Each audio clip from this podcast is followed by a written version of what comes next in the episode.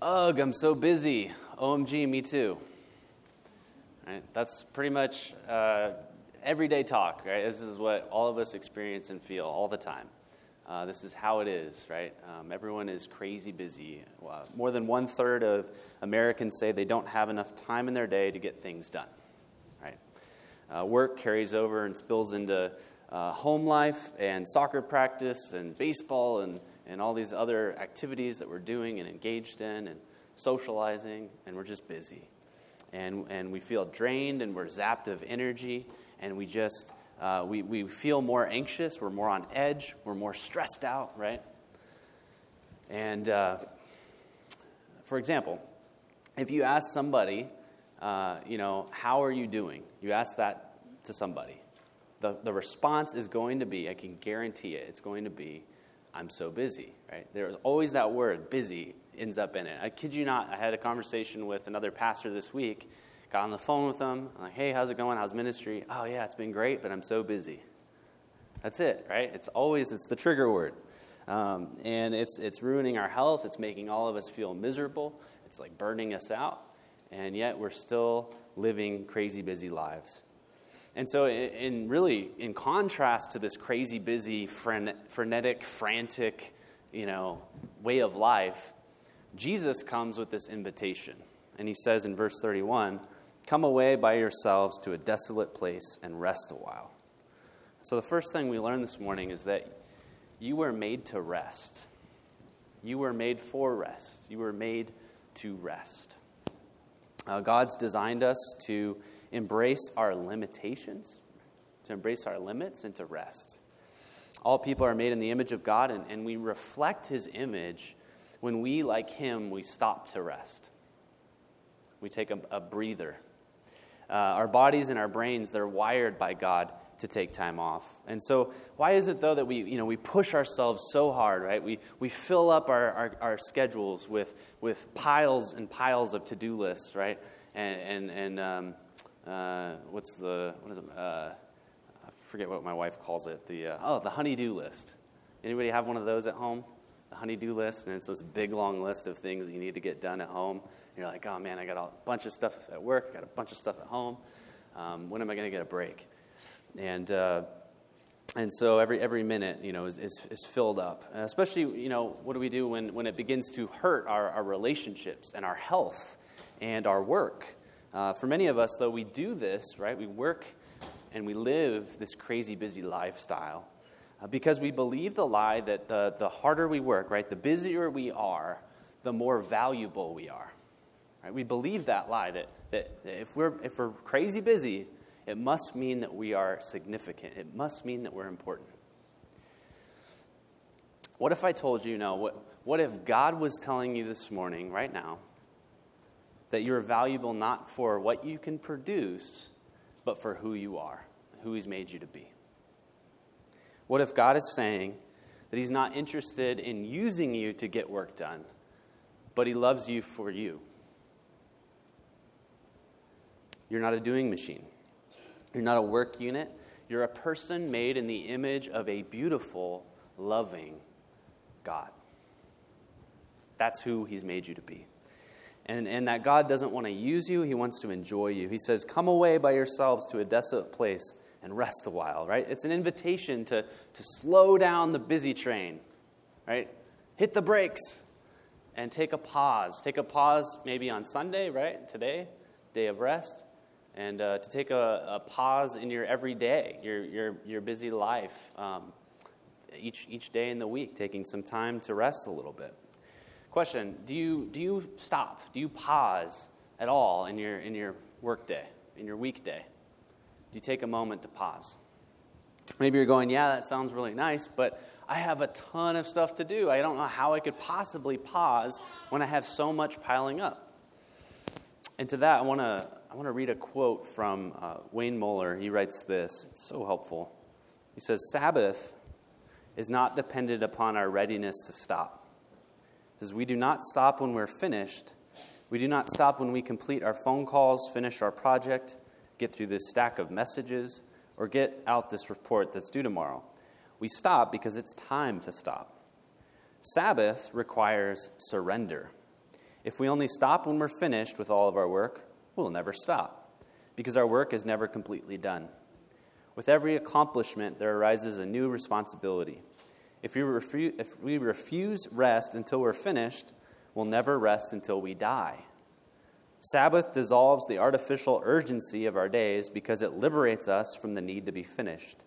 Sabbath says, be still, stop. There's no rush to get to the end because we're never finished. I find that really refreshing, right? It's a refreshing take on the Sabbath of finding rest and the blessing of Sabbath. But Jesus, right, he cares for the well-being of his disciples who've been crazy busy, and he urges them to find rest. The wilderness is a picture in Mark's gospel of this place of relief, of restoration, of rest. Jesus went there, if you remember back in Mark chapter 1, right, when we started this gospel journey, he was in the wilderness. And in the Old Testament, we read, God provides rest for his people in the wilderness. Before the Exodus, Israel had gone 400 years without a vacation day. 400 years without any time off. Eugene Peterson wrote, the consequence, they were no longer considered persons but slaves, hands, work units. Not persons created in the image of God, but equipment for making brick and building pyramids. Humanity was defaced. Right? And so the wilderness is actually, it becomes this place of rest for God's people. And Isaiah and Jeremiah, those prophets in the Bible, they prophesy of Israel. They say that Israel, their rest in the wilderness during the Exodus is a picture of our final rest with God in heaven. It's a picture of that. And so you can read, if you're taking notes this morning, write down Isaiah 63, write down Jeremiah 31. Those are two places where you can read about that. And so when Jesus says to his disciples, right, go and to a desolate or solitary place and find some rest, it's not only because they need to physically rest, it's because what God's doing here is it's a call for this new exodus to begin. Like in the old times when, Israel was taken out of Egypt, right? This is happening all over again. It's a new exodus. And so I'll explain that a little bit, but the apostles, right, they just wrapped up hours and hours of crazy busy lives, right? They were going 2 by 2, house to house, evangelizing. They spent countless hours going around telling people about Jesus, and they're wiped out. And so many people are trying to reach them, and so they have no free time to eat again. And so they get on a boat, and they try to get away to a desolate place. Well, people see where their sails are set, and people travel on foot 8 miles, right? They run, and they get there before the boat travels about 4 miles.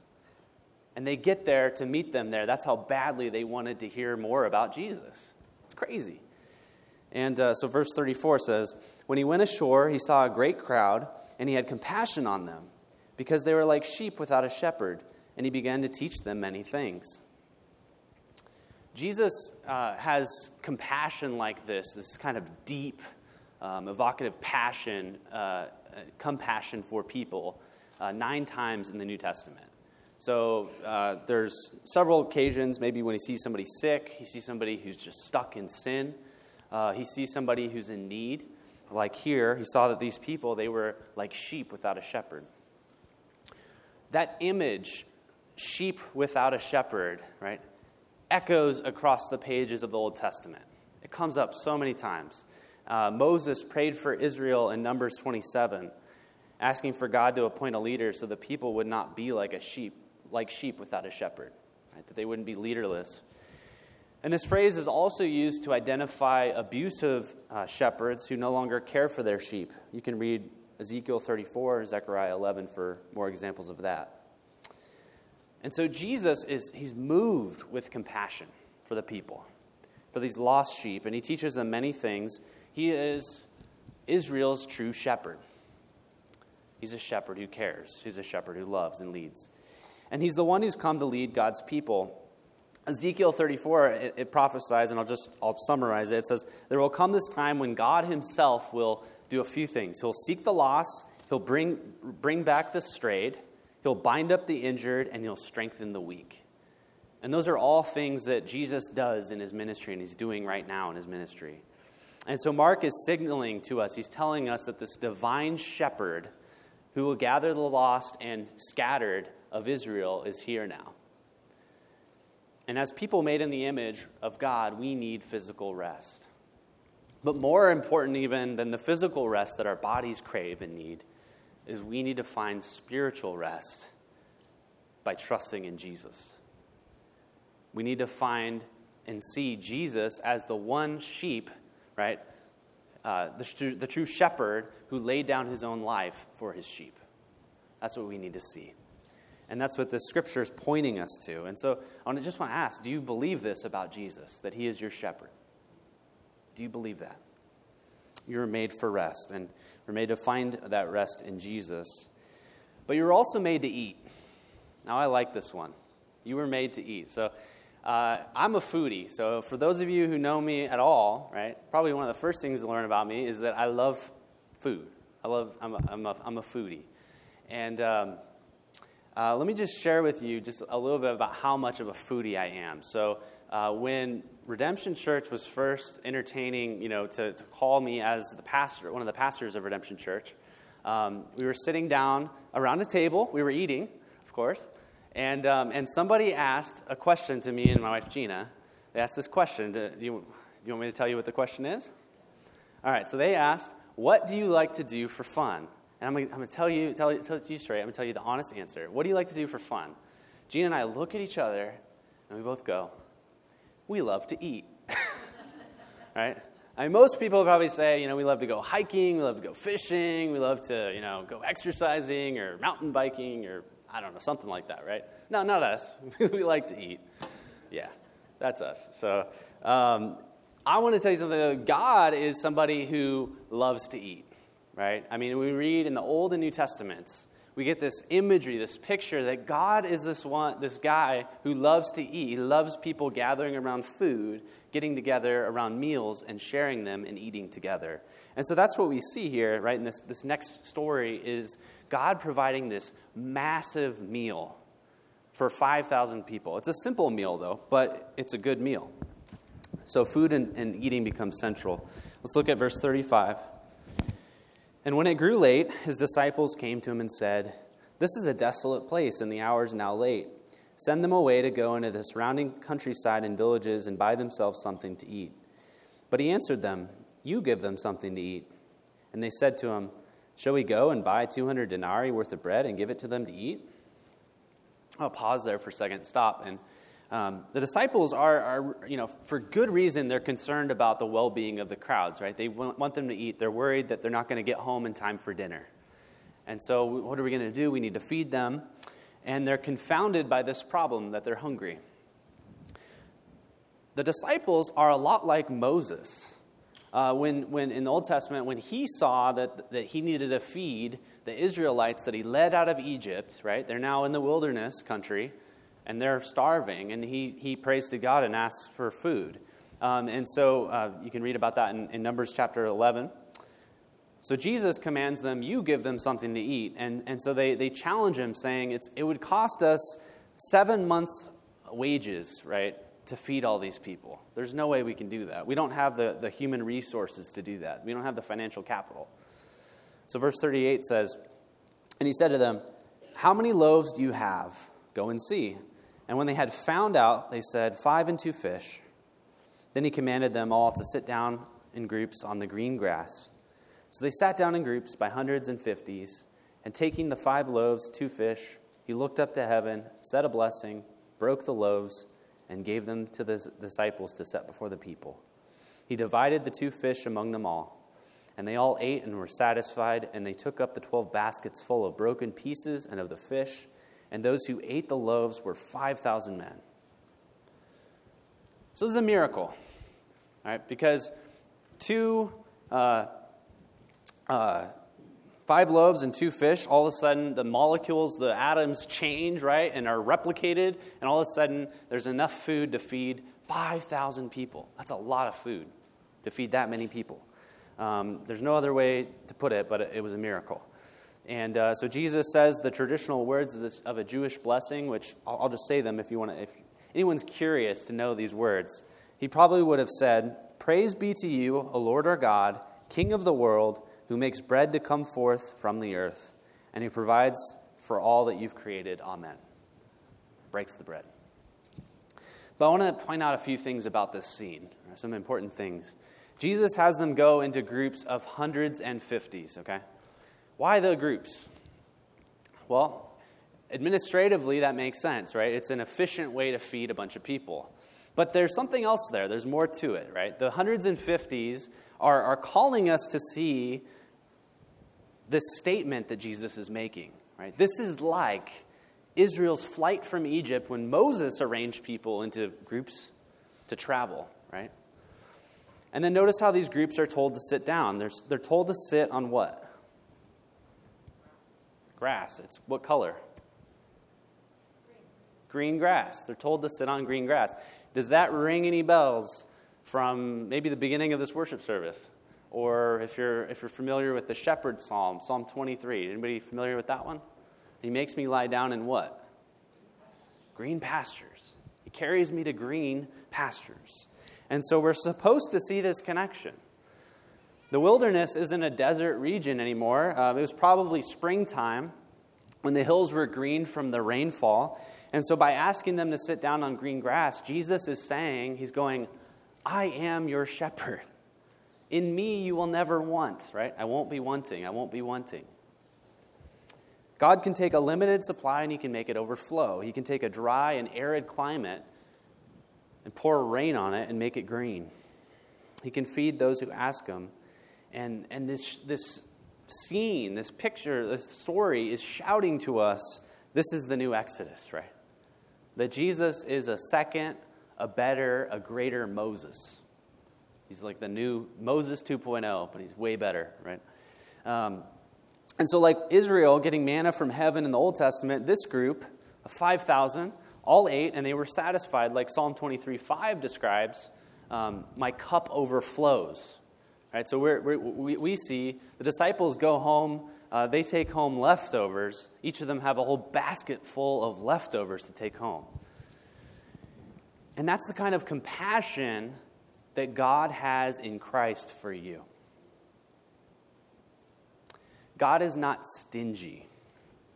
Okay? He's not holding out on you. He's not holding back. He is ready to unleash, to give you generously everything that he has for you as your provider. But there's something else I want to point out. I want you to notice. Verse 44 says, "And those who ate the loaves were 5,000 men." If you saw 5,000 men, gather in the parking lot area out there, 5,000, would you think that they're a friendly or a hostile group of people? What do you think? Hostile, yeah. I mean, 5,000 people, it's like an army. Mark's gospel doesn't mention that there are any women and children. He says specifically 5,000 men. And earlier, the reference to sheep without a shepherd is military imagery. The stirrings of many people coming in and out, verse 31, also hints of this uprising, the sparks of a revolution. And John's Gospel, if we read the parallel account, right, in John's Gospel, chapter 6 of John, he says that the men intended to come and make him king by force, right? So in other words, these people wanted for Jesus to become militant, and they wanted to make him king. Jesus isn't that sort of king.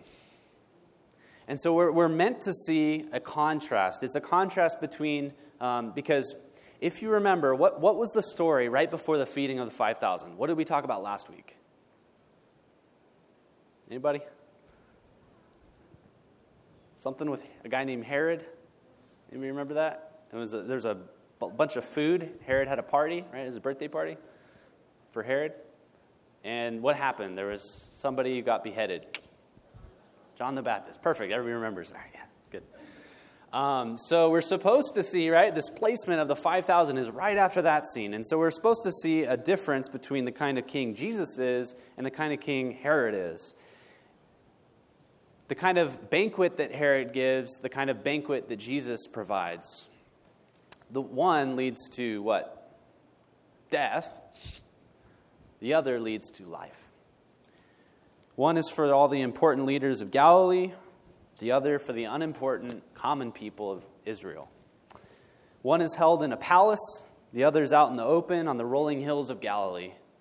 One is a banquet held in honor of the birthday boy, King Herod, celebrating him in all his glory, bolstering his influence. The other is a banquet hosted for all of the guests to what? Feed their need, right? Feed them. So we have a picture of a self-serving guy and then a self-giving guy over here.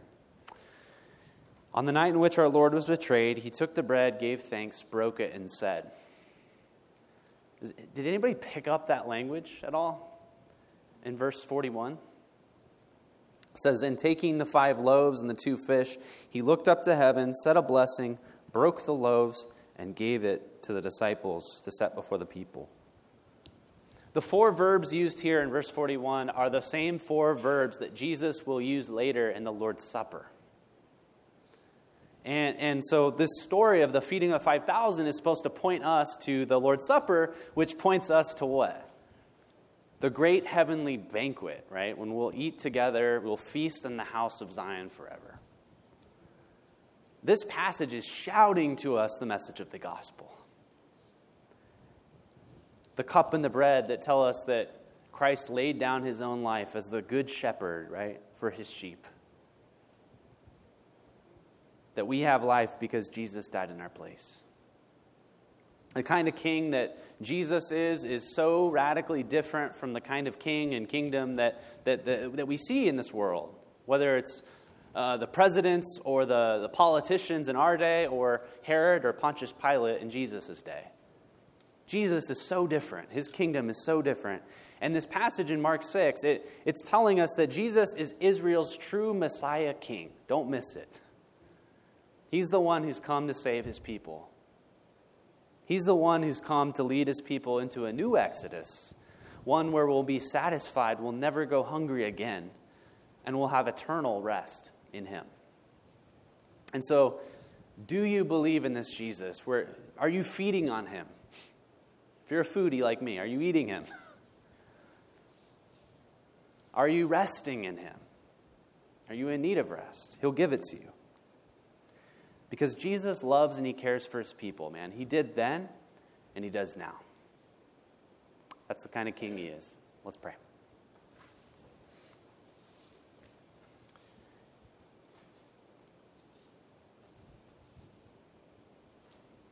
Father, I thank you that your kingdom is so different from the kingdoms of this passing age, this world. That in Christ you're self-sacrificing, you're self-giving. You're not a corrupt leader or ruler who's serving his own interests, but you look to the interests of your people at a costly price.